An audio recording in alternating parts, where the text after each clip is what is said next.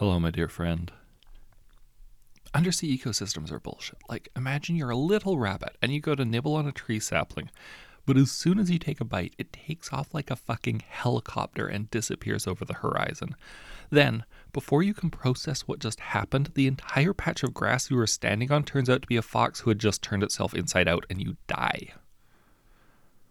Are you okay? Do you need to talk about it?